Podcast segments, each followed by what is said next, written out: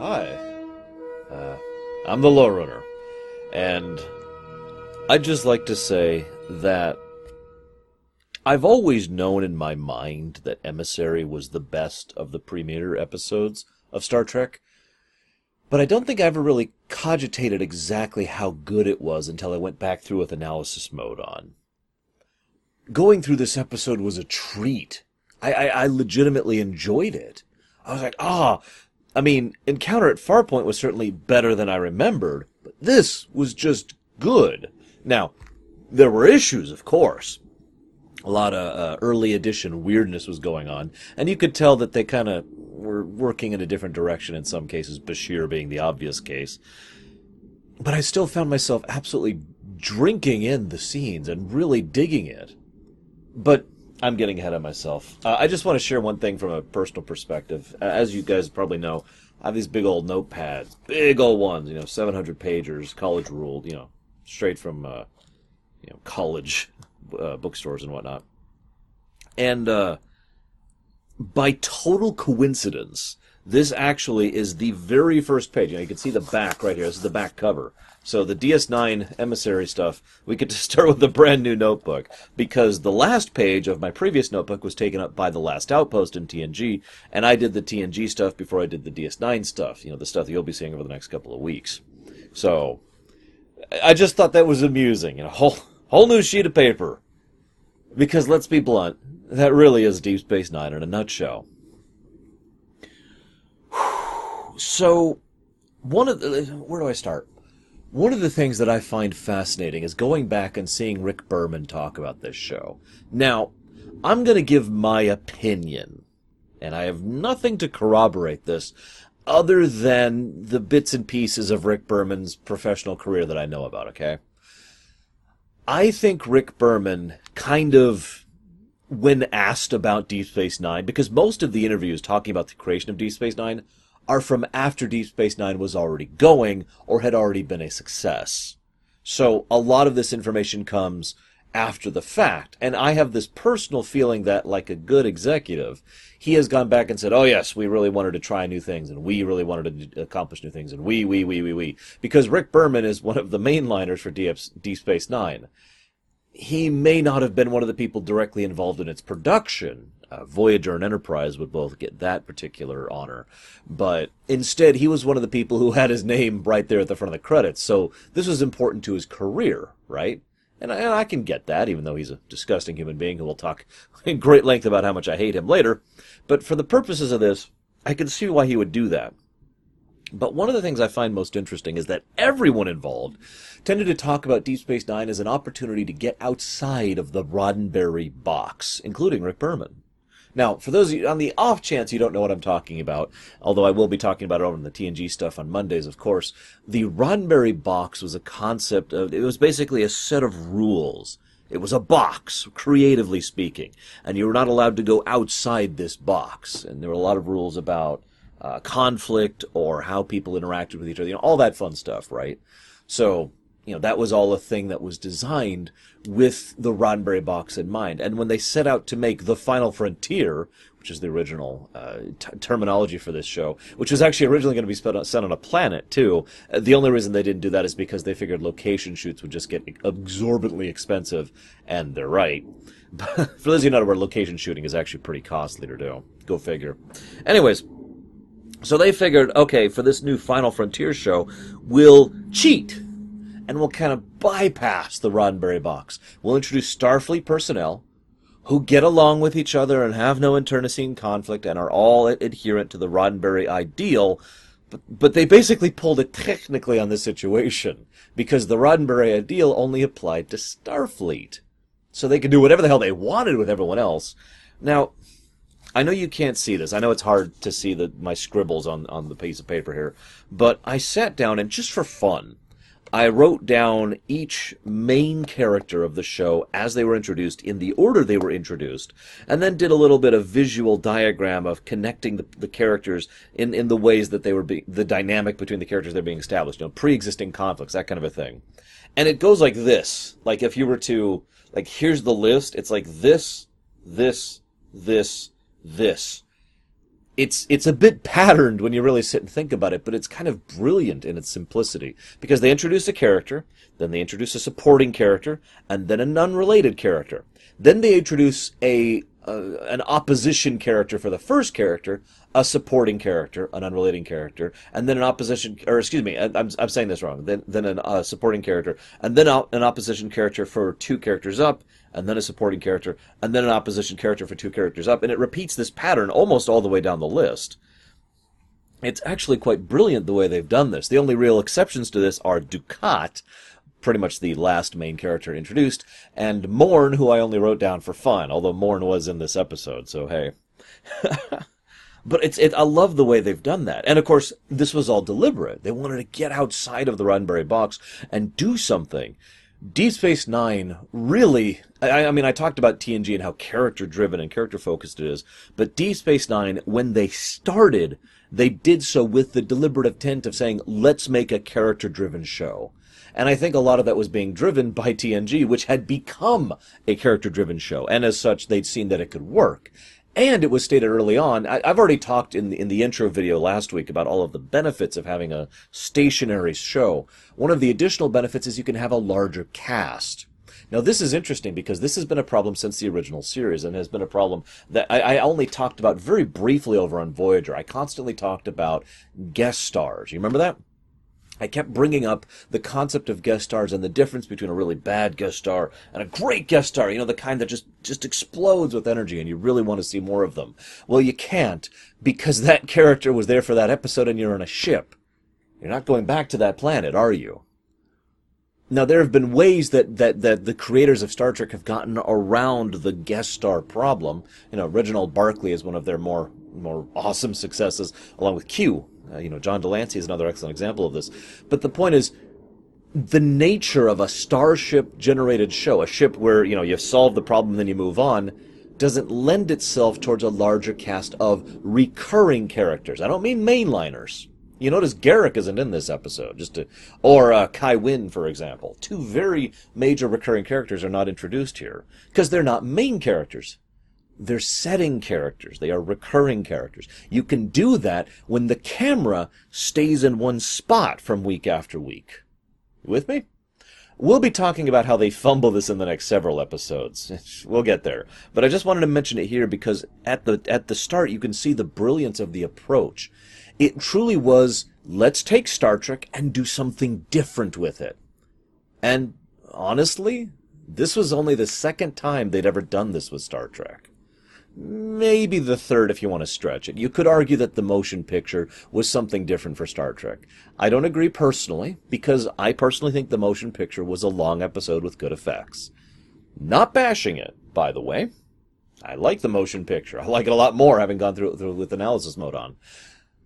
But I don't think it was something new. Star Trek II was something new. And Deep Space Nine was something new. But I think it's finally time we address the elephant in the room.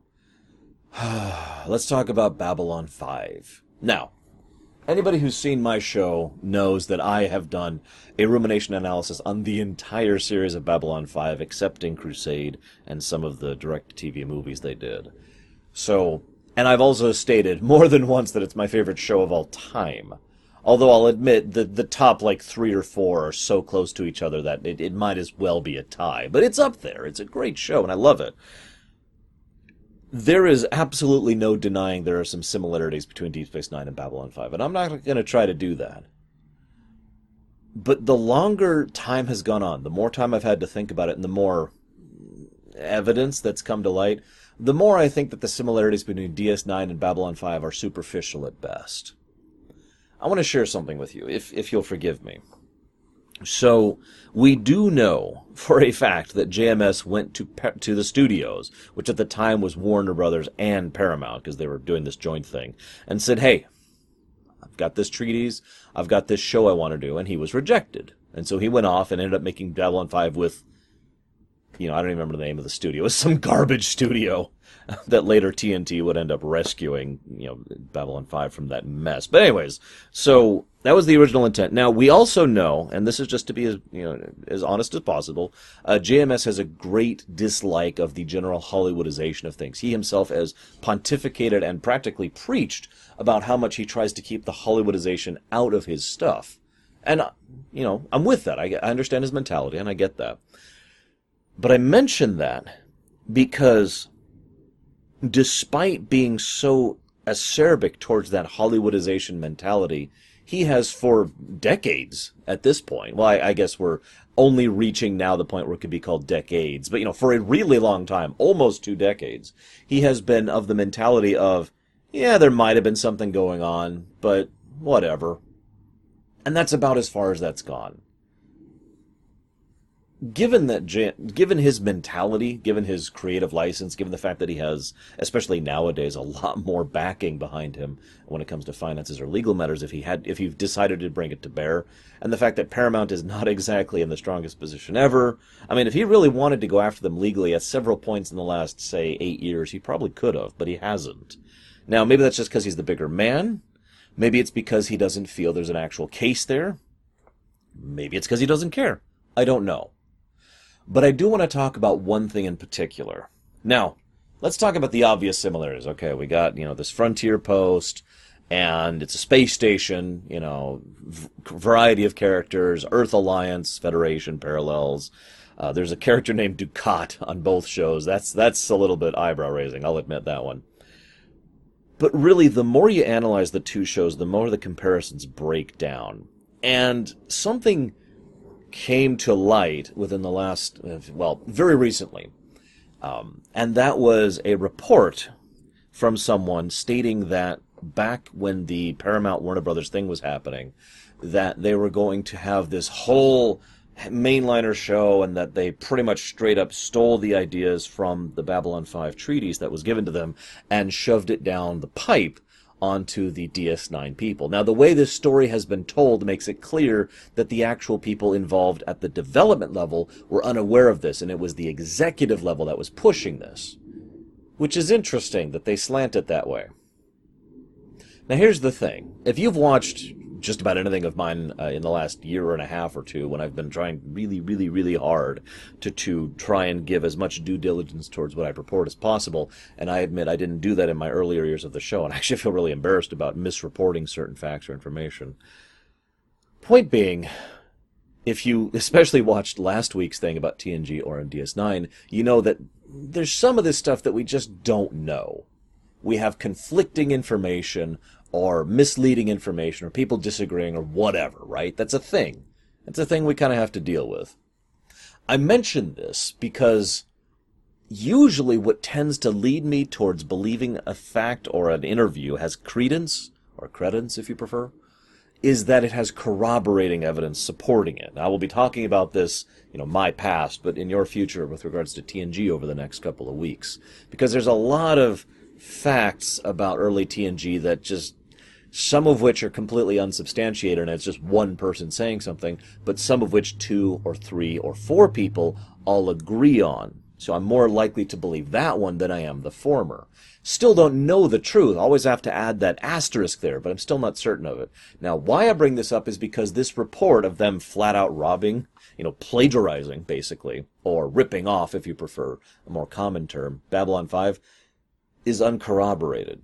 No additional sources agree with this. No additional people or information stating, yeah, no, that totally happened, or I feel like something like that happened, or anything whatsoever. Keeping in mind a lot of those executives are still alive and could actually comment on this thing and have not done so. Make of that what you will. Maybe they're just trying to avoid a legal battle, but I like to take that with a massive grain of salt. Now, you want my opinion on it? I'll go ahead and give it bluntly right here. I think JMS went to Paramount and said, hey! And they were like, yeah, that's not going to work.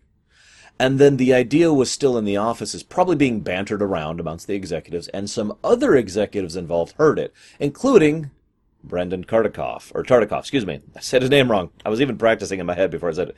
Brandon Tartikoff. And they were like, that's a cool idea. Why don't we do something like that for Star Trek? and then DS9 was born. I mean, I'm cutting out details, but my point is, I don't think, and I never have really, that any deliberate effort was made on any specific groups of people to rip off Babylon 5 to produce Deep Space Nine. My opinion. And you are, of course, feel free to disagree or partially agree or have other evidence or whatever at your will. That's of course, completely up to you, and I understand that. Now, having addressed that, let's talk about some names. We need to talk about Michael Piller, Ira Steven Behr, Rick Berman, and Brandon Tartikoff. Now, all of these names are the people who made Deep Space Nine. Obviously, a lot of people, a few hundred people made Deep Space Nine, but these are the biggies, okay? Michael Piller was given the reins of TNG after Maurice Hurley left, and so he had a lot of sway and influence in the Paramount. Excuse me, in the Paramount Studios in general, and with the Star Trek staff in particular. He also had the blessing of Roddenberry on quite a few things. I mentioned that because that meant Michael Piller had a bit of sway. So just keep that in the back of your mind. Rick Berman, of course, a lot of people tend to forget this, but Rick Berman was always a studio man. He was an executive. He was not a writer. He would dabble at writing, but he was terrible at it. He was not a writer. He was not a director. He was a producer. He was a money person. He is, I use that term in my show often and in real life to describe people who make decisions when it comes to corporate politics. And there's a lot of people who are in the money people category. That's why I use that term rather than saying, so the CFOs and the CEOs and the admin board, you know, I just say the money people. So Rick Berman was a money person, and he had been a money person before he ever touched on Star Trek. And he was introduced to Roddenberry, and by all accounts, and again, multiple accounts agree with this, Rick Berman and Roddenberry, let's try that again. There we go. Just hit it off, okay? So Rick Berman effectively had the reins of Star Trek as a television franchise when Roddenberry's health really started to nosedive, and then when he passed away. Now, this is very relevant because they had actually already started the very, very beginning conceptual work on The Final Frontier before Roddenberry had actually died. But at no point were they able to really go to him and say, hey, we want to do this, we want to do it this way, etc. I mention this especially because many fans, at least in the past, have stated that this show was a betrayal of Roddenberry's Star Trek ideals and of Star Trek in general, and that it is not Star Trek. Now, as I stated, I think last week, it's been a little while since I recorded that, when I talk to people about Star Trek, DS9 almost always, near universally, filters to the top when it comes to popularity. But that's recently. That's within the last 10 years or so, well after the show had finished its run, right? At the time, this may sound weird now, but at the time, Deep Space Nine was not popular, and in fact suffered from poor ratings its entire run, and again, had cancellation problems nearly constantly. It was only because of the efforts of some of the studio execs, and I have to give him credit, Rick Berman, that kept the show on the air. Although Rick Berman was not the only one involved in that, because we also have to give credit to Brandon Tartikoff. Now, some of you may be like, who the hell's that guy? Like, I imagine most of you know who Michael Piller and Rick Berman are. But Brandon Tartikoff is a lesser-known name. He was an executive at Paramount, not just a television executive, an executive in Paramount itself, and actually functioned as their CEO and president for some of its existence, including when Deep Space Nine was made. He was the one who had a tremendous experience with television as a business. Now, normally you'd think that's a bad thing, but in this case it was actually a really good thing, as weird as that sounds, because he looked at it, and rather than thinking, I want to think of how many cents I can squeeze out of this property, his perspective was, this is the reality of running television as a business. This is what we can do. This is what we want to do. And he set out a plan. He's the one who set the 7-year standard, which many other shows, including pretty much all of Star Trek, and except for Enterprise, would then follow. And again, this is kind of a universal thing. Now, real quick aside, if you're wondering about the 7-year standard, the point is, after a certain point, creative bankruptcy just starts to happen. It's unavoidable. Unless you constantly bring in new writers and new actors, a show at a certain point in time just starts to run out of steam. It doesn't, you know, the energy isn't there for the actors anymore. The creative oomph isn't there for the writers. The directors are having trouble doing something new or interesting with it, and it stagnates. So he established the 7-year standard to basically cap it off. Say 7 years, that's it. And that's going to be the end of that show. He also said, we need another Star Trek show. This is why I mentioned my earlier theory, because if you look at the books and the actual memos and all the information we do have from back in the day, back in the 90s when this was happening, there is no denying that Brandon Tartikoff is probably the single most powerful individual when it comes to the people who made Deep Space Nine into a show.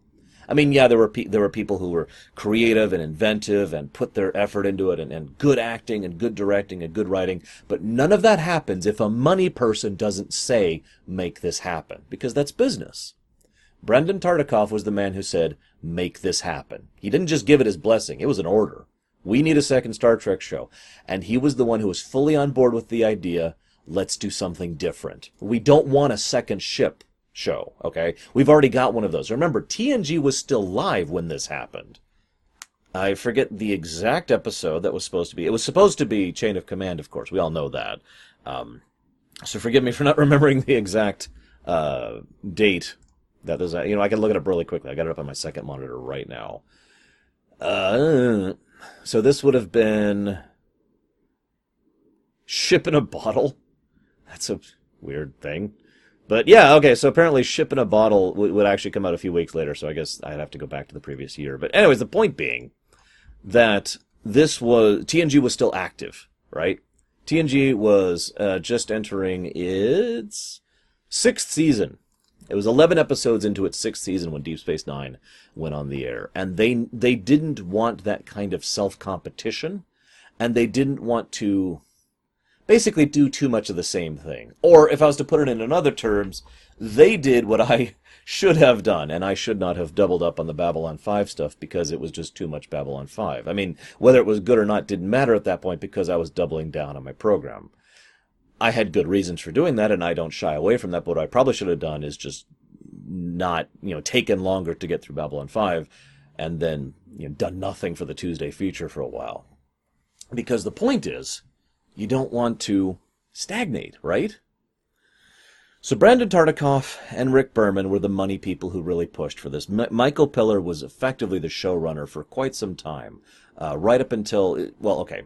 If you follow the arc of Deep Space Nine, you notice that Michael Piller just kind of slowly fades into the background, where Ira Steven Behr slowly fades into the foreground. And Ira Steven Behr slowly goes from being a writer to being a co-producer to being a side producer to being an executive producer and so forth and so on, until it got to the point where officially, as of the episode The Die is Cast, yes, that episode, that's when Ira Steven Behr was officially in charge of the show. Although, again, if you look back at it, you can tell when his influence really started to be felt. So these are the men who really crafted Deep Space Nine. Now, next thing I want to talk about is a couple of specific things. First of all, I want to talk about Terry Farrell. Now, I'll be discussing some unpleasant things regarding Terry Farrell much later, in Season 6, actually. So it's going to be a while till we get there. But all I'm going to say right now is that Terry Farrell, by her own admission, was treated well by everyone involved except for Rick freaking Berman. Yes, really. And as I mentioned before, I like corroborating evidence, and there's a bunch of it. So unfortunately, it looks like Rick Berman was, in fact, not exactly the nicest person to work with when it came to all I'm going to say is that both Will Wheaton and Terry Farrell both kind of had their careers messed with by Rick Berman as a result of basically what we nowadays refer to as executive meddling. You know, the classic example of executive meddling. And I'll get into those specific examples later, because it'll come up in the TNG stuff, and of course it will come up here in DS9, and that's why Terry Farrell ended up leaving. Now, I bring her up, though, not to bash her or even Rick Berman, although I do love bashing Rick Berman. I keep that pillow right over there, just in case I get to punch him. It's the highlight of my day. But I bring it up because they brought her in specifically because she was attractive. Now, I mean no offense to her whatsoever, but she's not the greatest actress in the world. I would say she is probably one of the weaker actors of the principal cast early on. Now, Before you think I'm being unfair, I do want to say that she shores that up very quickly, and it's clear based on, again, the fact that she actually had a pretty good relationship with most of the cast and crew, that she was shored up, and she became a better actor as a result of her experience on the show. So that's awesome. What is not awesome is the fact that they deliberately cast someone attractive, and by them, I mean, you know, the people in charge of making those decisions, while the writer's room was like, we really want to bring something new into DS9. Now, when I say new, I mean a new race. Now, I understand this personally. You know, you design races as a fictional creator, and every now and again you come up with a new one, and you're like, and you want to use that new one because it's new, right? The Trill were pretty damn new for Star Trek and had been invented for TNG. So they really wanted to do something with the Trill, and they really wanted to examine that and develop the social norms and the laws and the culture and the customs. Because one of the things they really wanted to do with DS9, even at the offset, was to flesh out the fabric of Star Trek. I've talked about this before. Really establish, you know, the cultures and people and dynamic and depth. All these things that help really make a setting feel more tangible. So they wanted to do this with the Trill. And they bring in Terry Farrell, and they're like, why is she in that prosthetic? Well, because that's what the Trill read. Well, but she's too hot for that. You think I'm kidding. Again, multiple corroborating reports on this one. By all accounts, and we actually have pictures that are available in one of my magazines and online, of Terry Farrell back when she was wearing the prosthesis, and then when they switched over to starting to do the dots, because they wanted her pretty face to be visible. So then they took the Trill and basically threw every rule about the Trill out the window. In fact, and I know it's kind of a running gag that Star Trek fans are nitpickers, but if you were to sit down and make a list of all the features of the Trill as they were presented in TNG, and then look, you know, then pull up a list of all the features of the Trill as developed in Deep Space Nine, I don't think any of them actually agree with each other. Even the symbiote itself is different. I don't just mean in terms of effects. I mean in the way it works. Remember, over in TNG, The Host, I think was the name of the episode, the symbiote was fully in control, a completely parasitic creature. In DS9, it is made far more clear that it is a actually symbiotic relationship, and the two merge and share and become, you know, effectively a new person. I mean, why not just call it something else at that point? I know that sounds weird. Next thing they had to do is they wanted to get Colmini on board. Now, I've talked about this yesterday, I think, by your perspective. And I will be talking about this more in the future. Forgive me, Colmini, O'Brien, is one of my favorite Star Trek characters, period. This has been true for many years, and this has only become more so as I've been going through the series. And he's awesome. And everyone on board, everyone at the cast and crew, thought he was awesome. And the general gist of it was, that man is wasted in a transporter room.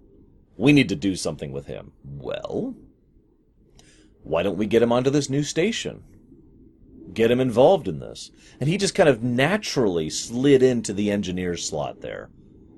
And it works so well. Even in here, the first episode of Emissary, O'Brien does a fantastic job of having a door thing. Forgive me one moment. Sorry about that.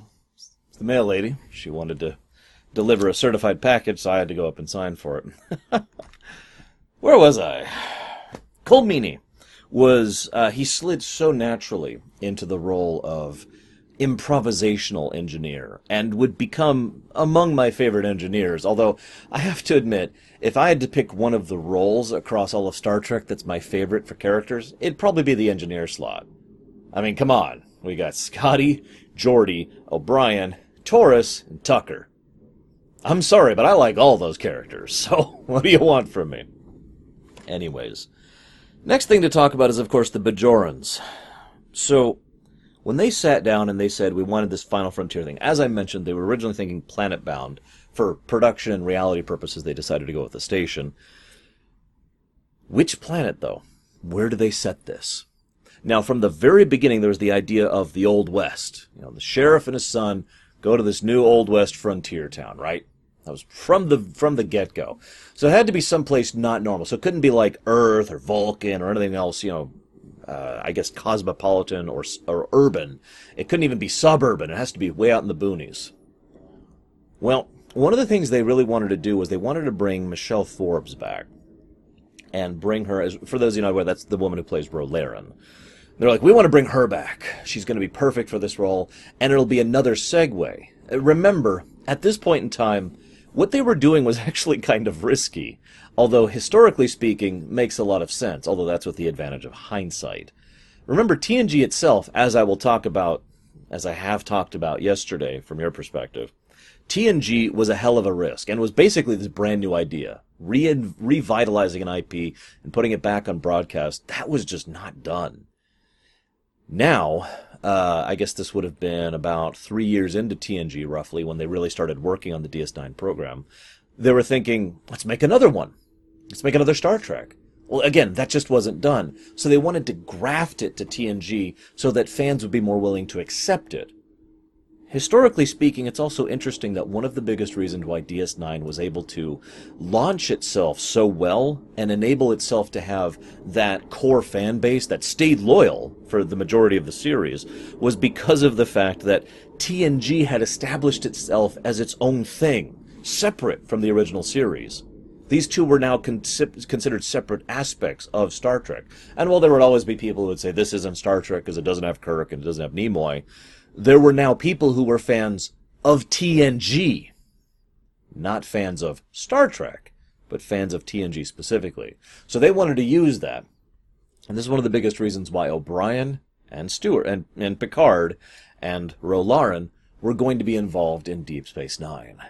And they had all of this worked out, and they basically had most of the rough draft of the story already written and all the character concepts. And then Michelle Forbes says, no, I'm not doing that. I say that so casually. Obviously, she didn't want to be tied down by a long-term contract, and it's kind of easy to understand why. Even Avery Brooks himself, who I'll talk about a bit more later, was very hesitant to pick this up, so... Then they were like, okay, and faced with the choice of radically altering the thing, or basically just casting Ro Laren 2.0, they went with Ro Laren 2.0, brought in Nana Visitor, and she ended up playing Kira Nerys instead. That being said, while I have absolutely no, negative thoughts towards Michelle Forbes as an actress, I think Nana Visitor was actually the correct choice here. And of course, like DS9 was so good with, they took something that was thrown at them and made something of it, because Kira would then become her own character rather distinctly and dynamically. But I'm getting off topic. So, a lot of people have paralleled this episode to several other works of fiction. I mentioned the Babylon 5 stuff earlier. But it's interesting, as I was going back and reading some interviews, especially by Michael Piller, who pretty much wrote Emissary, how much inspiration was being deliberately taken from Encounter at Farpoint. Now, considering how recently I've gone through Encounter at Farpoint, that would have been just last week from my perspective, and yesterday from your perspective, I have to admit that the parallels are actually quite strong, but not in a bad way. More like he looked at the structure of it, the skeleton of it, and said, let's do that. One of the things he mentions distinctly is, why don't we introduce characters, let them do stuff, then introduce new characters, and let them do stuff. This is something that Emissary would duplicate. This also probably has to do with the visual presentation of the characters and their connections with each other I mentioned earlier. Similarly, there are undeniable qualities that connect the Q and the Prophets together. But what's weird about this, in a good way, is that the Prophets really are alien, and they're presented wonderfully as alien. They are, in fact, far more alien than the Q are. The Q are stuffy aristocrats. I mean, they're actually not alien at all, really. Let's be honest with ourselves. Yeah, they have super advanced tech or amazing powers, whatever it is you ascribe to. But in terms of relatability, we could see people like the Q, minus their powers, in real life today. The Prophets, by the other chance, they come across as actually different. And I think that works a lot better, especially since it helps to do the same thing that the Q did to Picard, to Sisko. I know that's a terribly constructed sentence, but what I mean by that is the best purpose behind the introduction of the Q was that they were an excellent way to showcase our characters. we didn't get a lot of insight into a lot of them. You know, Tasha, I pointed out perspective. But we got to learn a lot about how Picard worked thanks to his interaction with the Q more than we did to his interaction with anyone else. Remember, Picard was the man willing to humble himself and beg for help when he needed to. We got that thanks to his interaction with the Q. And over here in Emissary, we get so much of Sisko, the man, as thanks to his interaction with the Prophets. But I'm, of course, getting ahead of myself again. A couple other things I want to point out just super quick here. 3 things, and then we'll get to the episode proper, finally. First of all, I was reading some of the old design documents, and the original intent was for Julian Bashir to be this really top of his game, super amazingly awesome doctor, you know, top of his class, could ask, he even says this in the episode, I could have any assignment I wanted. I could have asked for it, and I would have gotten it, and I chose this one, because they wanted him to be someone who starts off tall, falls, and then rises back up as a new person from that. Okay, that makes a degree of sense. Then they wrote him as a complete jackass in order to accomplish this. And the sad part is, that original character concept, the doesn't fit the actual backstory of Bashir that we find out over the course of the show at all. But I'll get more into that later. Next thing I want to talk about, 2 things that were left, I swear, is Gul Dukat. Now, I will be talking about Gul Dukat a lot over the course of this show, so I hope you guys don't mind me gushing about Gul Dukat for the next however many years it takes for us to go through this show, because it's going to happen. I'm just going to be honest with you. Mark Alamo is fantastic in the role, and the writer's team really stretched with him right up until Waltz, and I love his character. I'm sorry. I've talked before about the distinction between a character you hate and a character you just want to get off your screen, right? Like a character you hate, you're like, oh my god, I can't believe he did that, it's horrible, he's disgusting and horrible. But you don't want him off the camera. You want to see more of him. Or her, or whatever, you know, it, doesn't matter. Right? But a character you just want off the screen is the exact opposite. It's like all that horribleness, plus you're not enjoying it. And it's just, oh, no, I get off my screen, get off my camera, I don't want to see you anymore, right? Mark Alamo, my opinion, salvages Gul Dukat from the latter into the former. I want you to do me a weird favor. If you have time, I always encourage people to watch these episodes with me and then watch my rumination, or watch my rumination then watch the episode, whichever your preference is. But anyways, watch alongside these ruminations. And I've had literally hundreds of correspondents over the last several years across Voyager and Babylon 5 saying how awesome of an experience they've had doing that. So I recommend that to you as well. And one of the reasons is so that I could point to things like this. I want you to re-watch the episode. He shows up at 39 minutes and 14 seconds into the episode on the DVD, okay? Because that's the copy I got. Because we're probably never getting the Blu-rays. Anyways, so I want you to re-watch, especially his initial scene when he comes into the office and we have his real introduction with Sisko. And I want you to close your eyes and divorce yourself from the actor's performance. Don't think about the Gul Dukat who is fleshed out over the next 6 years. Don't think about, you know, the actor's performance. Think about the lines on the page. Because he is written as a classic Type 3 villain, a slimeball, the kind of person who sneakily, connivingly worms his way around. You know what I mean, the smug snake type character. And he is written to be that kind of character. And the writers, over and over and over the next few years, will emphasize, no, he's a Nazi. He's the worst type of Nazi. He's supposed to be this horrible villain. But Mark Alamo never quite agreed with that.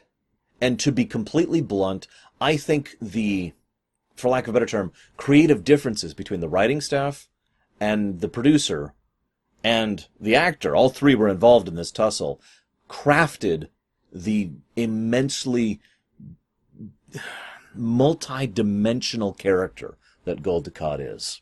Now, I'm not saying he's a good person. Oh, no. I don't think anybody's arguing that Gul Dukat's a good person. But he is a very, very interesting character. And it helps that Mark Alamo is a very charismatic, theatrical actor, and it shows immediately. And that's why I say you have to divorce yourself, because if you're watching the screen, he comes across with this he's saying the lines, but it almost feels like he's parroting them. Like he's just saying whatever he's been told to do. And then every now and again he has a thing which just feels like something that's more natural, more him.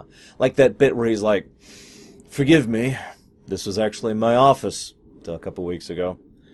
To be honest, I didn't actually want to leave." You know, that feels more like Dukat.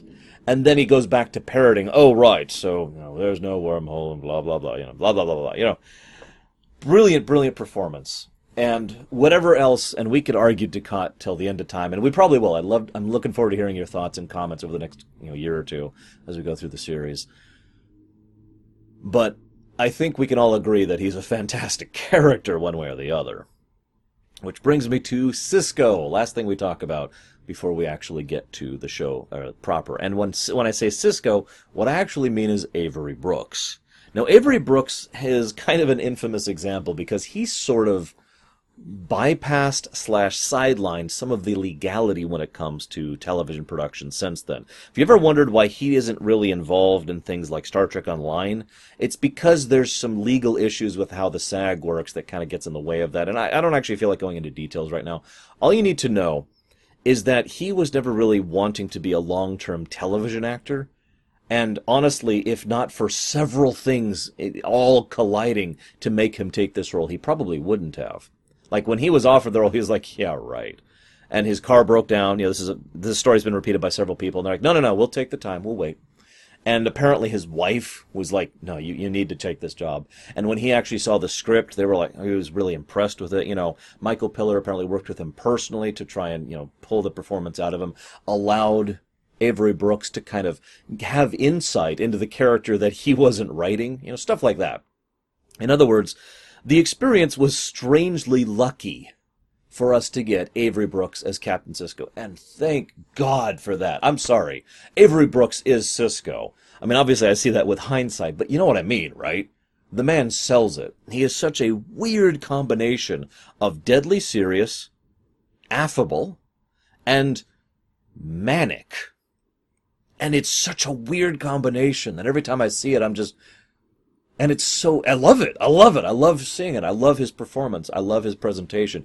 Even in the first episode, we start to see hints of the frankly Machiavellian kind of character that he is and that he portrays, and how he'll come across as someone who will do his duty. And we see him angry, and we see him grieving, and we see him happy, and we see such a range of emotion. Avery Brooks is such an emotive actor. And I think that's what really sells him. There's some scenes that some viewers have argued about over the course of the whole series where they feel Avery Brooks was going over the top, but I don't agree in any one of those cases that's been put to my attention. I think that's just how he acts. And to be frank, I think that's just how Sisko is. He's the kind of person who, he keeps himself reined in, but when those emotions burst, they burst. And I love it. Let's finally talk about the episode. So I mentioned the character thing about the way they're introduced. Listen to this, because this fascinated me. This is the order in which the characters are introduced, okay? Sisko, right up the beginning. Then Jake, okay? Then O'Brien, okay? Then Quark is actually the next one introduced. He doesn't have a lot of lines, but he is on camera and he does have several bits in the background. Then Kira. Okay, I'm with it so far. Then Nog. Now, yes, I do consider... Nog is probably technically a recurring character rather than a main character, but he is a significant enough character, I thought he qualified as a main character. It is so weird, isn't it, to think about this Nog, who, barely had any lines. He was just like, "Come on, we gotta go." And he's just trying to rob some random ore samples from some random shop that would become Nog, right? I mean, isn't that just... I'm sorry. I know everyone else has already thought this, but it's just a weird thought every time I think of that. Anyways, so then Odo. Right after Nog, we get introduced to Odo. And then right after Odo, we get introduced to Dax and Bashir. I shouldn't say right after, but at the 32-minute and 24-second mark. Remember, the Encounter at Farpoint parallel. So 32 minutes and 24 seconds into the episode, Dax and Bashir get introduced pretty much within a second of each other. and then Bashir's an idiot, and then Dukat shows up about 7 minutes later, and then Morn is the last character introduced. But that's such a weird way to introduce the main characters, isn't it? Wonder it works really well, but I digress. So the first thing we see is Vulcan Martok. Trivia question. How many of you knew that was the guy who plays Martok, who plays the Vulcan right at the very beginning and during the Prophet Visions? I didn't. I'm not raising my hand. I didn't know that. Until I was going through this, I was like, wait, that's him? So then we see Wolf 359. This is the most we've ever seen of Wolf 359 outside of, video games or, generally non-canon works. And it's exactly as horrifying and devastating as it should be. We get to see a lot more of the battle, and we get to see just how absolutely Starfleet is completely overwhelmed and cannot deal with this. They start the show with the action sequence, but they do it for character reasons, and they do it to establish. See, first of all, the first thing we find out is that Sisko's wife and son are on board his ship, the Saratoga, right? Why is that significant? Because this is a ship that is being tossed at the Borg. Now, the Starfleet at this point, this is during Best of Both Worlds. Starfleet is not ignorant of the Borg. When they first find out, when Admiral Hansen, I think, first says, that we've got the Borg coming, he doesn't say it like, oh, we're going to go take them Borg out. No, he says it like, this is horrible, and I know it is, but we're going to do the best we can. This helps sell this scene so well for me, and sell the threat of the Borg so much, because the Federation and Starfleet was so unprepared for what the Borg really were. They knew it was a threat. They knew it was such a threat, and such a threat now, that they didn't have time to get the civilians off the ships. They had to send the ships now. The fleet is amassing. And by all accounts, based on the events of Best of Both Worlds and in this episode, that fleet barely got there on time.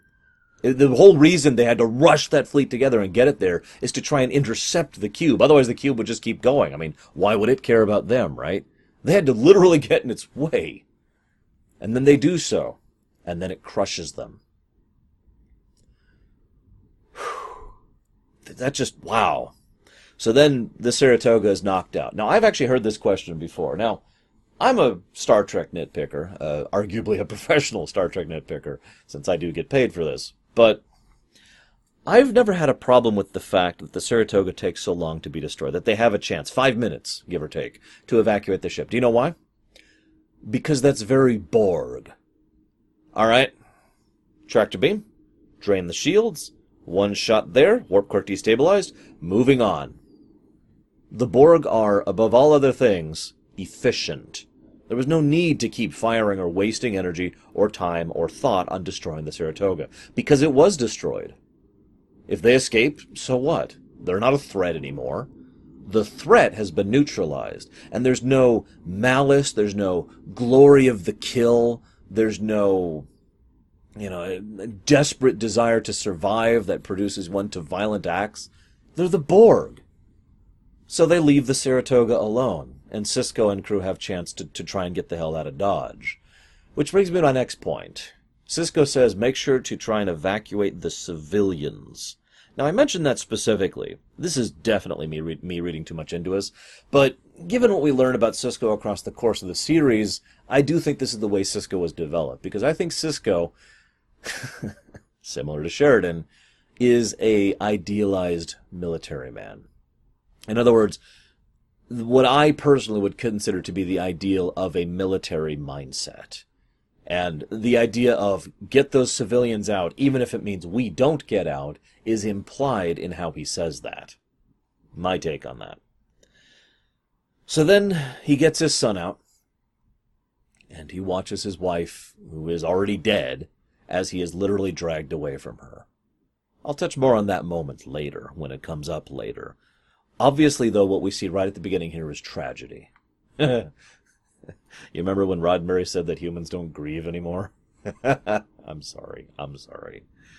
So he has to be literally physically carried away from his wife's corpse. And I gotta be completely honest, and you're gonna make fun of me, but that's okay. I actually cried a bit during this scene. Like, not bawling, but tears were forming. when I was watching this scene. And what really struck me is the effortless casualness that the Borg did this. This wasn't some great battle to the Borg. This wasn't some great conquest or thing that they'd been working towards for years. The Saratoga, Sisko, Sisko's wife, were so far off the radar for the Borg that they would not think of them any more than you or I would think about a few particles of dirt we were stepping on the road. They just casually destroyed Sisko's life. And now we have something that Deep Space Nine did that was brilliant, and in my opinion, is one of the things they did truly right. Something Voyager would later try to start and then fumble horribly. They established character arcs right at the get-go, because now we have Sisko's character arc, the broken man and his son. Now, I'm not going to be talking a lot about Jake in this episode because, and as will be talked about in the future, Jake was never designed to be a character. He was designed to be a part of Sisko's character. Later on, that would change, but at the beginning, he was there to be a part of Sisko, not to be a character in his own right. So I don't really have anything to say about him. That's why I kind of said, the broken man and his son. That was part of the whole ideal. So, let's talk about the Bajoran occupation. In brief, we have so many more opportunities to talk about the Bajoran occupation. Now is not the time to do so. All I'm going to say right now is I bothered to look it up. It was 50 years. 50 years the Bajorans were under occupation by the Cardassians. That's a long damn time. That's a long damn time. I mean, that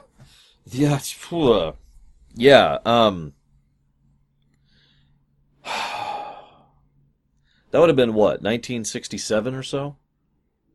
If my math is right. Imagine if in 1967, this is 2017 when I'm recording this, imagine if in 1967, the visitors from V show up and occupy Earth. And then today, they are driven out.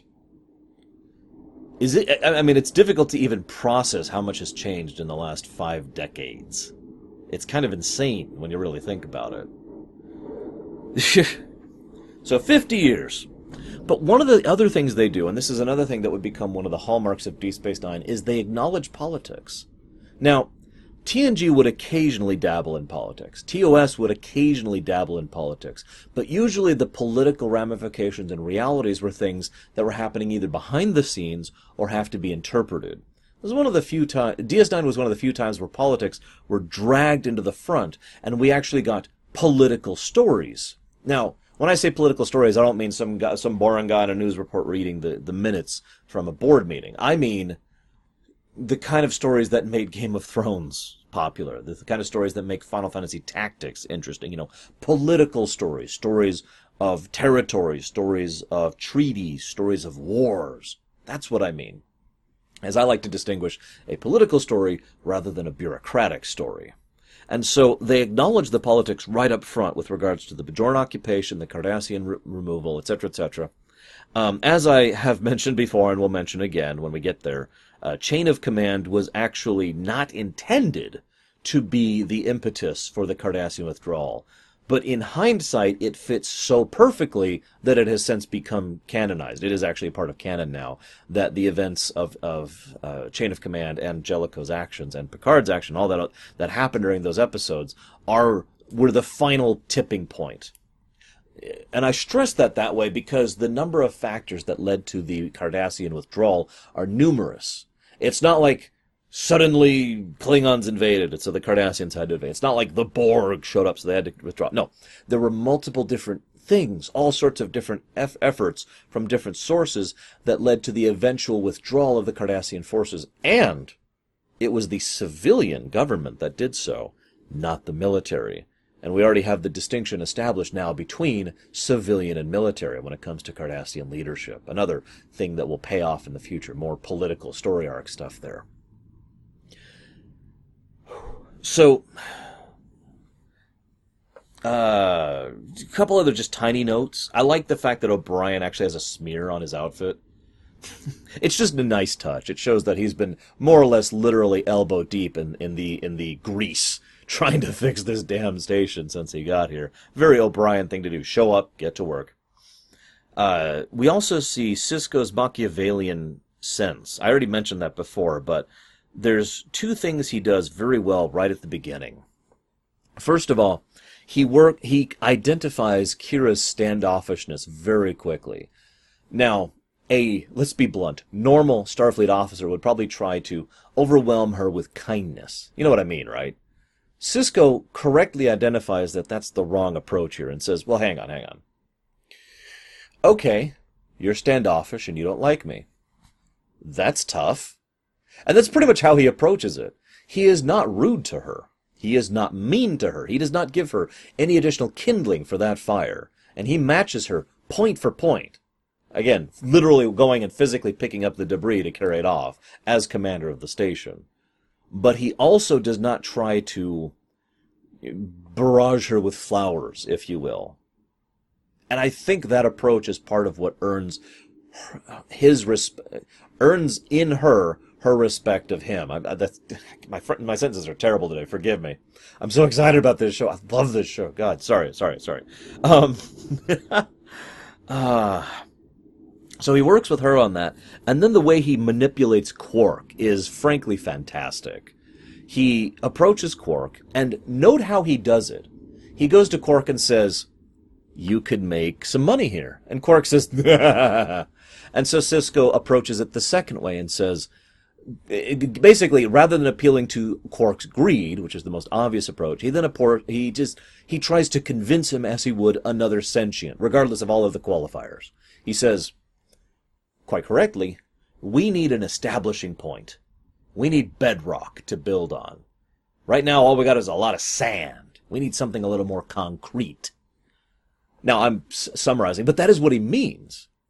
And it's interesting to note that DS9 quite correctly shows that this is not just the correct answer. It is the only gamble Sisko can make, but it was not guaranteed to succeed. But, and again, this is a political thing, people are more likely to do a thing if they see someone else successfully doing a thing, right? It becomes more acceptable. It becomes less risky. It becomes more normal. So, one person, Quark and his bar, staying behind, rising up the establishment, running the Dabo tables, meant now we have some bedrock. And it worked brilliantly, really. But it is still worth noting that that was a gamble. It was not guaranteed to work. But that doesn't work either. He doesn't successfully convince Quark with that one. Then he goes for the blackmail. So, you remember your nephew? Now, this is again how Sisko operates, and again, helps to distinguish his character, because he correctly identifies that, to put this bluntly, despite being a Ferengi, Quark cares about Nog. And he does. I mean, obviously we know that now from the perspective of 7 years of DS9, but even in the first episode, it is clearly established that Quark cares about Nog. Sisko identifies that and uses that against him. I think all of these qualities are really why Sisko was assigned to this station. I think someone at Starfleet looked at Sisko and said, you're good at this kind of thing. We don't need a Picard out there. Picard's the diplomat and the tactical, the strategic commander. He's not someone we need involved in this. And we don't need someone like Kirk. We need someone who's willing to twist the gears. I know I'm mixing metaphors there, but it works if you think about it. We need someone who is willing to look at what needs to happen to make the machine work and is willing to twist those gears into position if he has to. And that's exactly what Sisko does. And he's smart enough and bright enough to pick up on that immediately. So, then we see Patrick Stewart. Now, this is Patrick Stewart circa Season 6. So he's a little more warm and friendly than the Patrick Stewart that we just saw yesterday with Encounter at Farpoint. It's going to be interesting comparing these back and forth a bit. But we see him there, and what's really interesting to me is he comes across as very warm, very affable, and very friendly. Commander! Oh, yes, how's it going? How are things? And then Sisko says, yeah, we met at Wolf 359. Picard's demeanor instantly changes. And he is cold and terse the entire rest of the meeting, to the point where Patrick Stewart can deliver that kind of I'm disappointed in you glare. Like that cold, just, oh, God. You know what I'm talking about, right? He can do that perfectly. That's the kind of thing that would probably wilt a lesser man. But, of course, he's talking to Sisko. It's just, wow, holy God. And the meeting gets colder and colder and more tense as Sisko gets visibly more angry the longer the meeting goes on. Now, this scene is brilliant for three reasons. Number one, it helps to bridge the gap between TNG and DS9, connecting the two, helping to establish the canon, and giving the fans a reason to give a damn about Deep Space Nine, because one of their favorite characters is on the show. I already talked about that, the stapling thing, right? Second reason, because it's a great character moment for Picard. Yeah, that's right. Now, I've actually already talked about all this stuff, because I've talked about First Contact, and that's really where this comes to a head. But in First Contact, I mentioned, forgive me for repeating myself, how this man, who is one of the heroes of the Federation, one of the giants of Starfleet, one of the people that everyone knows, who has his own holiday, who can literally be honored and venerated as one of the greatest captains who ever lived in the history of history.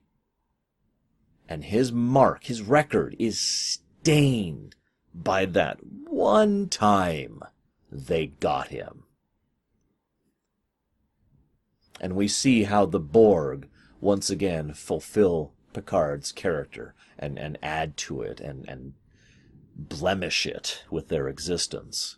This man, unwilling to look past the realities of that because of that one time. And the third reason this is brilliant is because it helps to establish Sisko's relationship with Kira. No, really, hear me out. See, this is the great dynamic here, because Sisko is established, partially because of, almost universally actually, because of this scene, as someone who does not want this assignment, who does not want to do this, who does not want to be here. He's got a son. He's thinking about... the way he says, I'm thinking about taking civilian life, it sounds like the kind of thing that you say when you're angry. You know what I mean, right? The kind of thing you don't actually mean, the kind of thing that you don't want to say, but it just, you blurt it out because you're angry. You could literally replace the words with, I'm angry, and the same information would be conveyed, right? But it's made clear he doesn't want this, but because he has a strong sense of responsibility, he is still willing to perform his duty to the best of his abilities. And that's Kira, as she's established in this episode, too. She hates all this. She is a ball of anger, almost the entire episode. Anger at Starfleet, because she doesn't trust them, and it's stated later, but it's still implied in the first episode, where the hell were you guys when we needed you for the last 5 decades? Right? How many people in the Federation sat back and did this for 50 years and didn't intervene directly because of the Prime Directive? You know? I mean, I'm not trying to bring up a Prime Directive argument. I'm trying to say, put yourself in her shoes. Wouldn't you be pissed? Screw the Federation. Now you're showing up. We don't need you. And the provisional government, oh, don't even get me started on them. They have no idea what they're doing. And of course they don't. They haven't run their own government in 50 years. I'm sorry to keep hammering that point in, but you get it? But, and as she herself says, Sisko flat out hits her. You know, what do you think's going to happen when this falls apart? And she says, civil war. And the way Nana Visitor delivers that line, I like her as an actress, but like Terry Farrell, it's clear she wasn't really strong of an actress early on. Like, she was still getting her footing. And I feel like this show helped shore that up in several ways. But that line is delivered perfectly. Because it's said with the tone of, you know, like you should be saying this, ha, it'll be civil war, but instead it's just grim, unfortunate realization. It reminds me of the way Jakar over on Babylon 5 would give a war declaration. You remember the scene I'm talking about? If you happen to have watched Babylon 5? You know, that sort of, this is something I thought I wanted, but I don't at all, and this is terrible. Now, I'm not saying Kira wanted civil war. What I am saying is that Kira wanted, you know, Bajoran for Bajorans. You know, we stick to ourselves and screw all this other crap. But she also admits that doing that would lead to civil war, and she's right. It would be a mess. It's the same damn thing that would happen on Earth if those visitors from V were kicked out this year. We would have civil war. We would have civil wars, for God's sakes. And this, of course, is a perfect segue. So we've established her character, we've established his character, and their dynamic, and then that segues beautifully into the Prophets and the Bajoran religion. And for the first time, well, I shouldn't say that, that's a lie, but for one of the few times in Star Trek, religion is actually treated pretty well. Now, Roddenberry himself was a loud atheist, right? Like, he would just be like, no God, no God, you know, that kind of a thing, right? And whatever. But that has colored several episodes of both TOS and TNG. And I feel that several times Star Trek has treated religion as if it's this universally negative evil thing. Now, I don't mean to dip my toes into things that I don't like to talk about on my show or in real life, but I think that's far too simplistic of a mindset. To say that religion, as a concept, or all religions universally are all evil, horrible institutions, just doesn't quite sit well with me. And what we see here is that the Bajoran belief in the Prophets has basically been the one thing that has unified them as a people throughout all of this. And of course it has. Again, 50 years of occupation. What else do you have? You've got your cultural identity as Bajorans. Gotta admit, most individual racial groups of Bajorans probably kind of stopped existing during the occupation. They probably had people who were, to use real-life equivalents, you know, Europeans or Americans or South Americans or Australians. And we all have our own racial diversity, right? Well, all of that probably got after 50 years of doom. So now we just have Bajorans. And honestly, I think we'd probably have a similar thing here with just humans. So that's the one thing they got, and the other thing they had was their belief in the Prophets. Now, it helps that the Prophets are actually beings that are right there that have actually been sending out these orbs to them over the last 10,000 years. Sorry, 10,000 years. But this kind of makes my point for me. This is something that Sisko immediately approaches with that same responsibility and that same Machiavellian intent. Everything he does as he's going along with seeing Kaiopaka, and he goes down there and he tolerates her, and you can tell he's just tolerating her. He's like, oh, whatever. And the whole time he's doing it because this is a gear that he can twist. He could use the Bajoran religion in order to try and help stabilize the Bajoran people. It's what you get when you get someone who's Machiavellian with a good intention and a strong sense of morality, rather than, you know, what you usually think of when you think of the term Machiavellian, right? So he's looking at this like, this is a wonderful tool I can use, and then he actually has his first vision. Now, I got to take an aside really quick here. The episode actually says it's the Orb of Prophecy and Change. However, it's probably more likely that it's the Orb of Memory. I mention this because the Orb of Prophecy and Change functions differently, as we'll see it later in future episodes. And in this case, both with the interactions with him and the interactions with Dax later, it just shows them a flashback which they can't really alter or interact with other than just to have the flashback. I mean, yes, he alters history because of the flashback, but nothing changes of it. He's not literally changing the past, not like what would happen in the future with Kira's experience with that, for example. So make of that what you will. But I just thought I'd point it out because I am a geek, and I'm not particularly ashamed of that. What I find interesting is the moment it brings both of them, though, from a writer's perspective. For him, it was one of the two critical points of his life. And for her, it was the critical point of her life. And I think this was done deliberately by Michael Piller. I think this was a thematic Chekhov's gun. Because later on, Sisko will have to use events like this to explain linear concepts to the Prophets. And in so doing, we get to see, obviously we are linear beings. We understand how that works, right? But sometimes something is so normal it has to be explained. You know what I mean? Like, how often do you sit back and think about doing things like this, right? Like, you don't. You just do it. But when you're going to introduce something like that in a work of fiction, where you're going to have to explain to someone how this works, well, you got to stop and explain it for yourself first. And so they show this interaction with Sisko and Jennifer, and they show the interaction with Dax and, well, excuse me, Jadzia and... oh my god, I can't think of his name. Old Dax. I can't think of his name. Oh my god. Anyways, you know, they show those interactions to help lay the groundwork for what would later happen.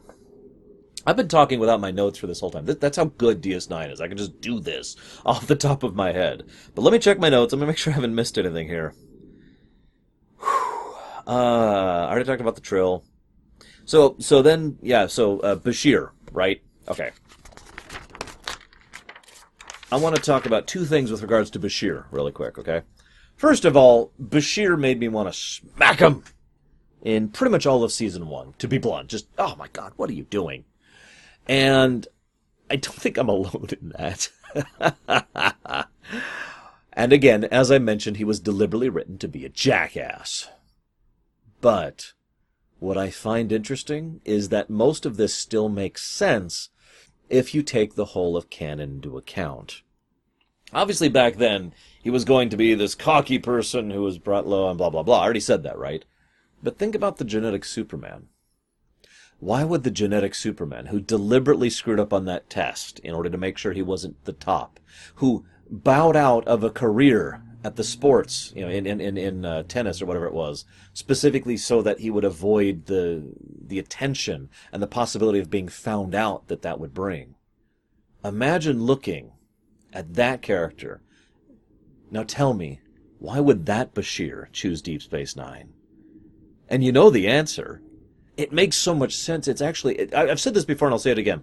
The more I think about Bashir's superhuman genetic influence, the more his character makes sense.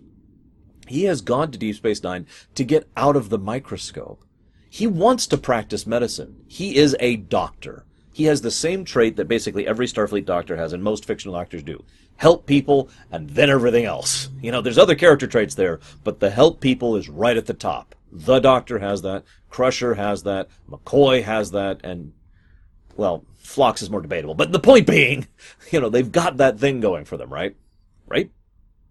So he wants to practice medicine. He wants to help people. By God, I'm going to go over there where you're not going to look at me too carefully.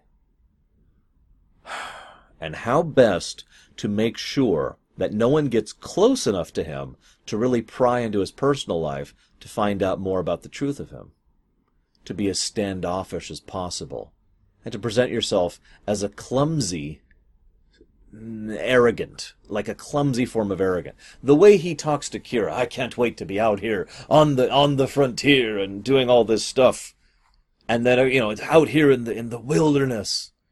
That's such an obvious move. It's so obvious that at the time, and it's clear, of course, this was part of the original character arc, it was just to emphasize how the man has, for lack of a better term, no wisdom score. You know, just shoves his foot into his mouth. But with the perspective of hindsight, and again, don't mistake me for saying this is the writer's intent. We know the writers did not intend this.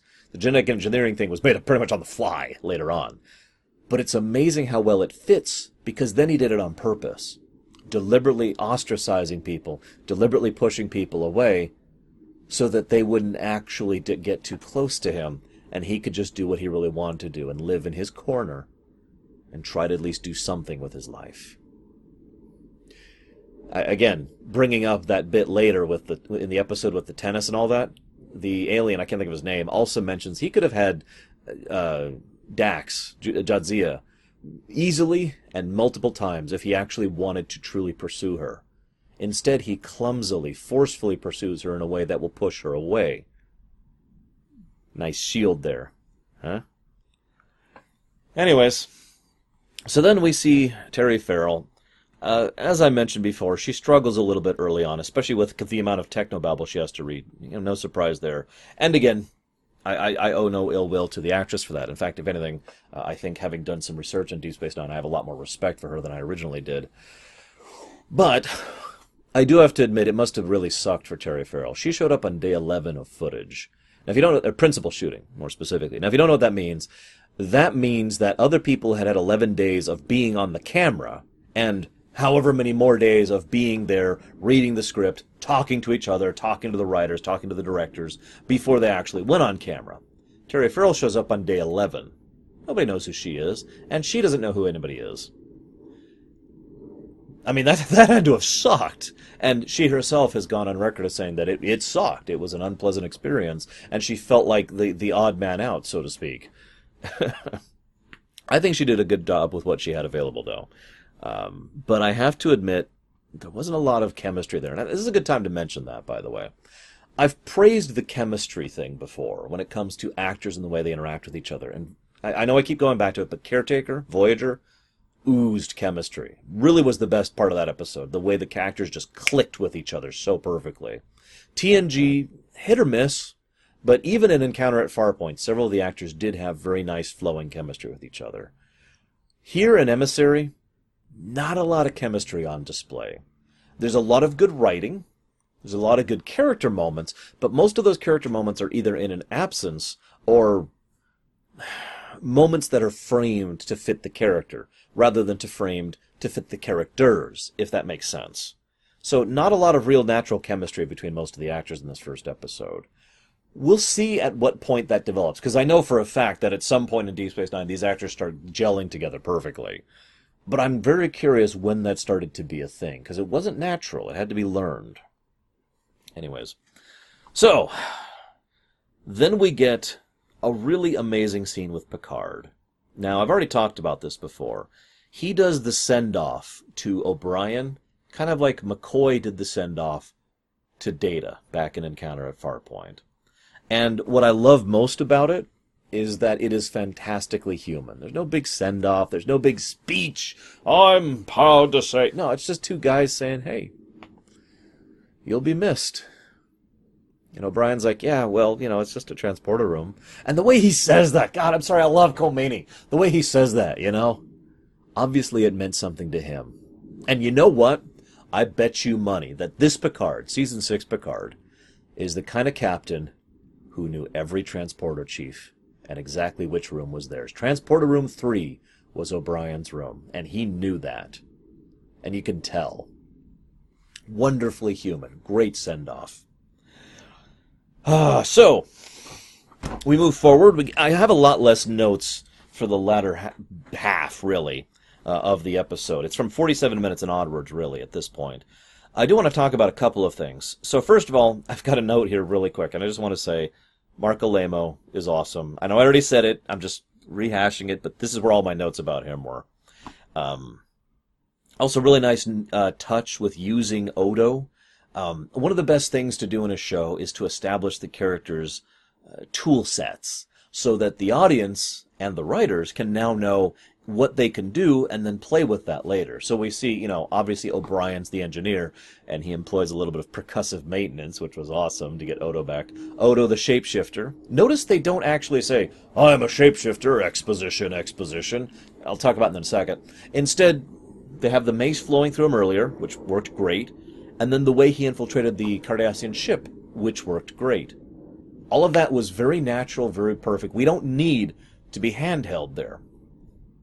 It does fail a little bit, because the next thing that happens is that Odo then has to... Well, I shouldn't say the next thing, it's actually a bit down. But, then Odo has to basically dump his exposition on Kira, which is probably the only bit of exposition in the whole episode that feels forced. And I hate to comment on that, but it is kind of a scene, especially since he's saying this to Kira, someone who's known him for years at this point. So, yeah. Nevertheless, they had to shove it in there somehow, whatever. Anyways, so at 47 minutes, the wormhole shows up. But before I talk about the wormhole, I want to talk about the station. Now, first of all, making this a non-Federation station was pretty much mandatory. They almost had to, especially when the construction of Bajor being the location came into it. You have to do a non-Federation station, or you have to set this further along in the timeline than you originally intended to. And they wanted this to be, timeline-wise, along TNG, just like it was in real life, unless you lived in Britain. So they had to have some kind of station already there. Well, obviously it's a Cardassian station. And they used that, and the set directors and the set designers were all given the direction, make this place look non-Federation. And I think they did a great job, personally. And so it establishes its own aesthetic, which helps to visually distinguish it from TNG, thus helping the show to form its own identity so that viewers don't think, oh, it's TNG 2.0, which it's not. You see how that's brilliant in its own quiet little way? I mean, it's kind of obvious, too, but it's still quietly smart the way they do that.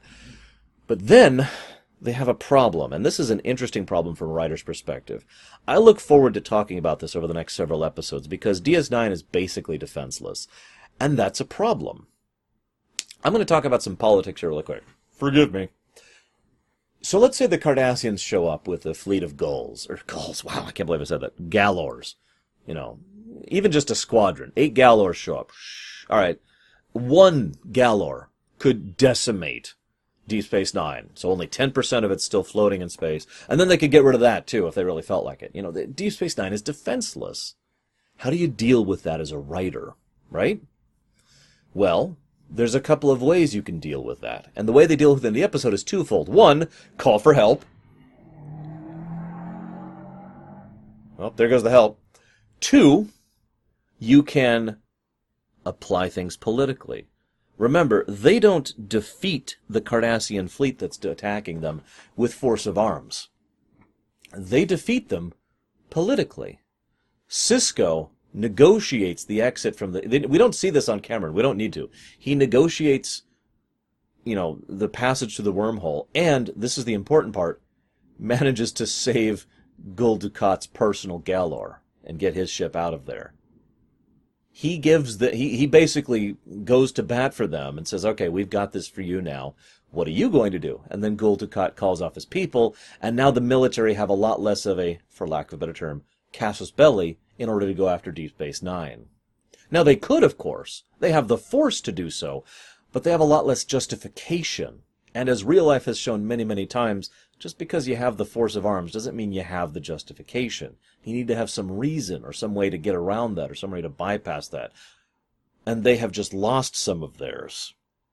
And it's a brilliant approach to that. And I want to say that from a writing perspective, writing for a station or a ship or something that is effectively defenseless would be a great creative challenge.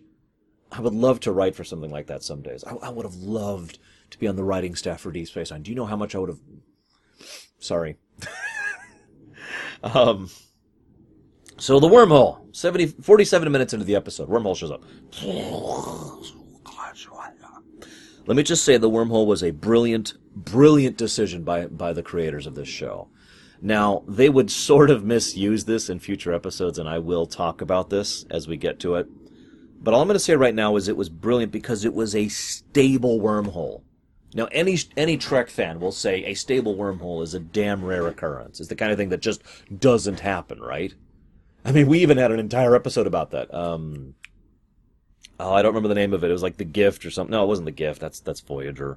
It was the episode with Troy and the other Betazoid and the Ferengi and the bartering. You know the one I'm talking about, right? They had a whole episode, whoops, of TNG dedicated... We're still recording, right? Hang on. Yeah, we're still recording. Oh my gosh, okay.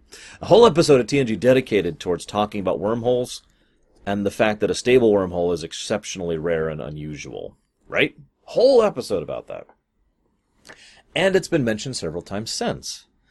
So having a stable wormhole anywhere is suddenly a big deal. And I like that. Because what if the wormhole wasn't there? What does this become? Okay, so it's a frontier station on Bajoran. There's some political stuff with the Cardassians, and there's some political stuff with the Bajorans, and that's kind of it. No, seriously, that is kind of it. There's certainly some stories you can do with that, and I will not deny that at all. But I would also say that you cannot deny that the creative possibilities a stable wormhole adds to the situation are monumental.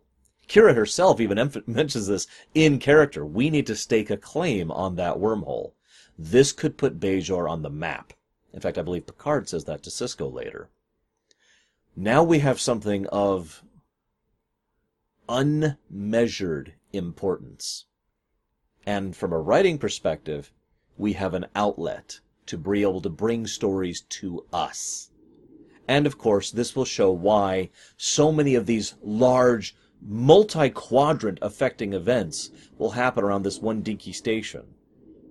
Now, the argument could be leveled that you could just have a much more down-to-earth storytelling. And you could. I'm not going to argue that. That's totally valid.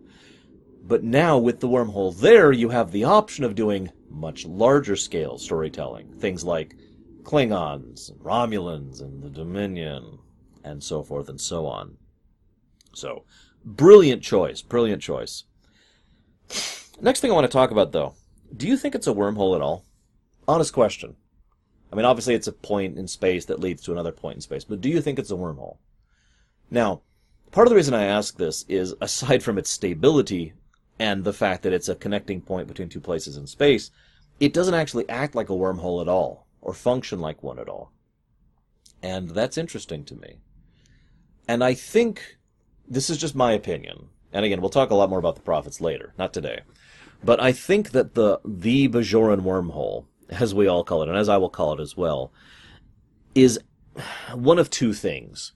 Either it's an artificial wormhole they crafted because of their nonlinear nature, basically knowing that it would be useful in the future, if you follow that. Or, that's just where they live. That's just how they exist. And it also, by coincidence, happens to serve this same function. Make of that what you will. I've heard a theory once, I forget where or whom, but someone said that maybe this was a normal wormhole, you know, the kind of warping around one, and the Prophets just kind of roamed into it, inhabited it, and were like, oh, okay. And because the Prophets are there, that provided the stabilizing element. Food for thought. One thing I find amusing is that nobody has ever discovered this wormhole before now. The funny thing is, though, unlike most shows, I don't think that's a case of bad writing, because the Cardassians wouldn't have any interest in doing that, and nobody was really caring about finding this place, so it was just like, okay, whatever. It wasn't until that Sisko was personally asked by the leader of the Bajoran religion to do this as part of his attempt to unite the Bajoran people, as part of his directive as a Federation officer, that this came into play, right? So I'm willing to go with them on that nobody had found it till now, aside from a few people who weren't really able to, shall we say, do anything about it. Where's my notes? I've lost my notes. Okay, so do you think that the place they bring them to, the wormhole space or whatever, is a morphic realm? Or do you think it's deliberately representative? Because, you know, she sees, and he sees, rah. And obviously, visually and audibly, we get the point immediately. Her mind is free and open and clear. His is dark and gloomy. Duh. Boom. We get that. But why do you think it is? I personally think it's actually neither. I don't think it's a morphic realm, and I don't think it's their attempt to be representative. I think it's indicative of how the Prophets communicate with people by directly connecting not to the person, but to their minds. And so when they connect to their minds, what is seen is a reflection of themselves. Because remember, they had to learn how to even communicate. Oh, and by the way, I can't wait to gush about that. Oh my God. Anyway, sorry. So they had to learn how to even communicate, right?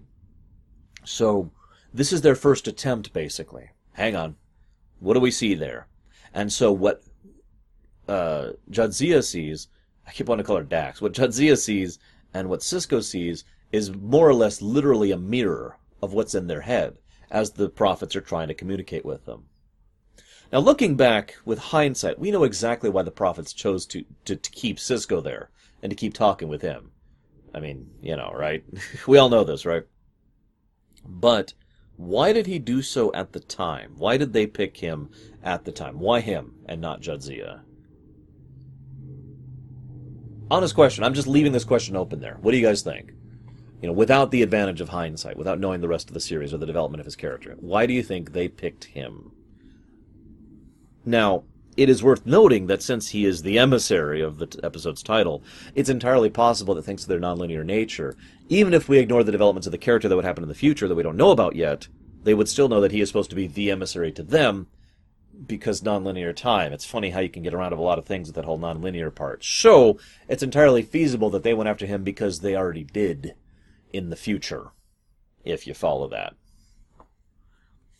So, I'm going to skip ahead in my notes a little bit here. So I mentioned the exposition from Odo to Kira. I already talked about that. And I want to say something about O'Brien really quick, because O'Brien has a good scene for him. And it's a great scene. It's the scene where he's trying to get the bubble to move the station, which is already kind of insane. But he manages it, right? He moves the station away from Bajor towards the Bajoran wormhole. What I love about that scene is that it helps to emphasize something I've always liked about O'Brien. And I'm going to be gushing about O'Brien a lot through this series, just to warn you. I think I already said that. I don't know, I've been talking for a bit now. My throat's already starting to hurt and everything. But I mention this because O'Brien is not stupid. He's actually quite brilliant. He's very good at transporters, obviously, but engineering in general. And he is really good at jury-rigging things. And he's simple. He's not dumb. He's not really ordinary. He's just wonderfully down to earth. And that gets across in this scene. You know, he's literally him ranting at the computer, saying, "Computer, we need to have a talk about this." "No, I'll just do it manually. Screw it." That is so wonderfully him, and it hits this nice little slice of his personality that I find fantastic. Anyways, so skipping ahead. Here's an interesting question for you. We already know as of this point from TNG that O'Brien has a past with the Cardassians. He was involved in the Cardassian War, after all. The border skirmishes, right? And we know this. There was a whole episode about it and everything.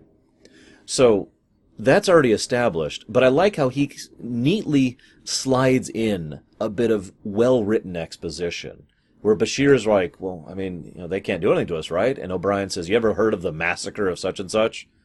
"Yeah." And Kira says, "What do you think we should do?" And he says, "Well, you know how they treat their prisoners." Because he does too.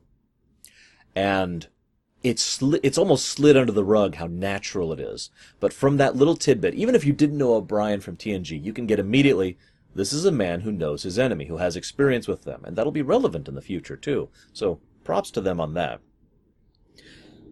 Here's an interesting question for you. What do you think would have happened if things hadn't turned out the way they did? If the Cardassians had pressed the offensive, right? I mean, what would they have done with the Federation prisoners? I mean, think about that for a second. Because there's all sorts of political mess they could have had there. They could have even had, "Oh yeah, we're just going to keep these prisoners to return to you at a certain time." "What are you going to do with the Bajoran prisoners?" "Well, that's not really your concern. They're not a Federation citizen, you know." Or they could have just killed them and said, "Screw it." Although it's interesting to note that this helps to establish very, very early on that the series bad guys are going to start off being the Cardassians. You know, how like the Ferengi were supposed to be over in TNG.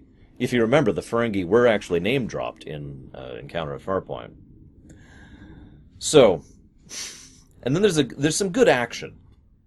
I don't have anything else to really comment on it. There's just some good action scenes.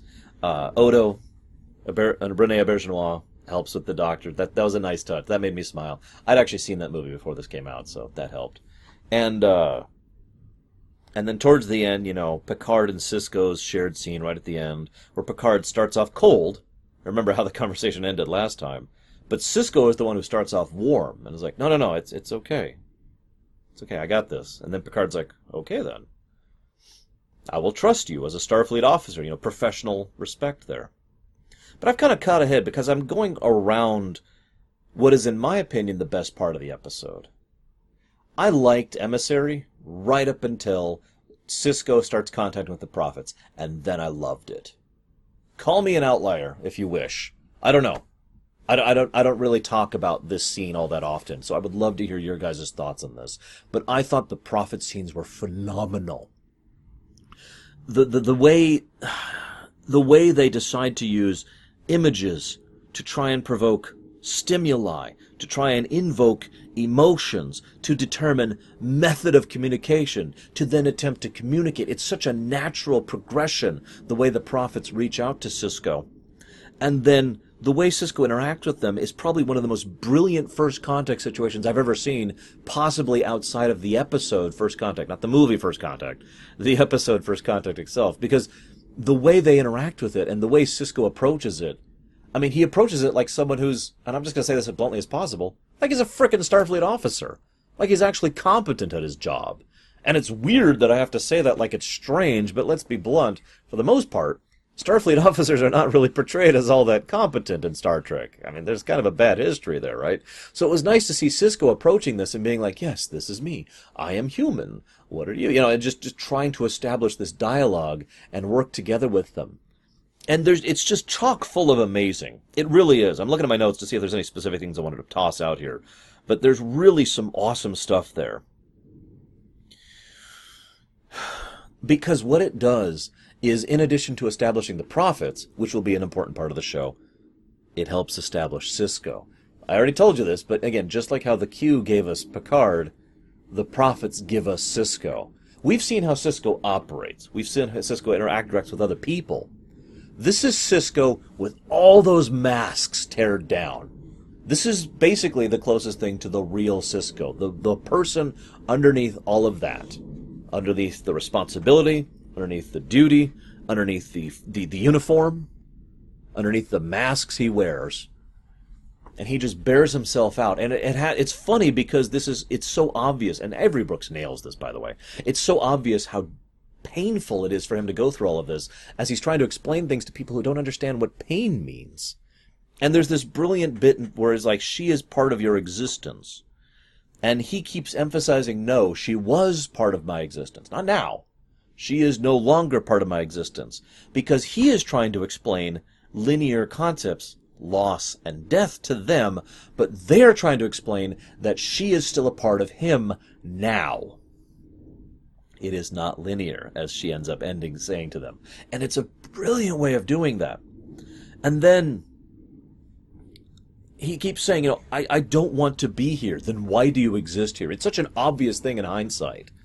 And he's just like, I don't understand this. Why aren't you? No. You exist here. This is you. And oh my God, before I keep going, I mean, there's that bit with the baseball. I have to comment on that really quick. I almost forgot about it. It's on my notes here. The baseball as a way to explain linear time is fantastic. You know, he's like, okay, you need to shoot it between the lines and da-da-da, and okay, hang on. Never mind. You don't care about the rules. It's a nice little bit. But the usage of baseball as a way to explain linear development and concepts was actually kind of a stroke of genius in its own right. I don't know what's going to happen when I toss this ball, but what does happen is going to shape what happens next, which is going to shape what happens next, and next, and next. And he explains this to them. He explains this to the two prophets he's speaking to. Quick aside, I think the choice to never have a visual form for the Prophets was the right one. And the method of using existing actors as the thing was brilliant for two reasons. Number one, it adds to the wonderfully alien nature of the Prophets, that they literally do not have any form. Again, to parallel them, unlike the Q, who have John Delancey and however many other Q show up over the years, there is no visual form to the Prophets. There never was, and there never will be. Not unless we're counting Sisko's mother, which I'm not, for the reference. So, right? But the second reason is because, from an out-of-character perspective, it allows the actors to be more involved in the episode. Frankly, the guy who played Jake probably had more lines as a prophet than he did as Jake Sisko in this episode. And that's a good thing, in my opinion. It helps the actors to grow. It gives them more to do. It keeps them more involved. It makes this more a creative work they're working on if they are more involved in more aspects of production than just a job they're going to, right? At least that's what I think. So then, you know, why do you exist? You're getting back to what I was talking about earlier. He flat out says, I never left this ship. Every time I close my eyes, I see her here. And how could he, honestly? How do you deal with something like that? How do you adapt to something like that? What do you do when something so beyond your capacity to comprehend happens to you, and you are left a broken man or a broken woman or whatever? How do you deal with that? Everyone deals with it in different ways, but the way Sisko dealt with it was that he locked it away. He just said, nope. And it's such a wonderfully human moment to watch this man sob. And there's no tact here. This isn't a stratagem. He's not trying to defeat a superior life form. He is sobbing because he has never come to grips with the death of his wife. And he is being forced to see it as a result of his encounter with these aliens. And that really helps to establish Benjamin Sisko to me. Because Kirk is a heroic figure, and Picard is a statue among men. And I mean both of these things in good ways, by the way. But Sisko is a human. Sisko is the man who sobs, who bleeds, who cries. He is far more down to earth than any of those other examples. And it helps to give that contrast, and again, to help establish the show's own tone, separate from TNG, and, of course, separate from TOS. And I thought that's awesome. I don't have much else to share, or indeed anything to share. I'm out of notes, finally. Sorry for rambling on for so long. I have absolutely adored going through this episode again. It's a shame the rest of Season 1 is going to be a lot less good by memory. I suppose we'll see if my opinion, after going through with analysis mode, agrees with my memory. But for now, I will be seeing you guys next time.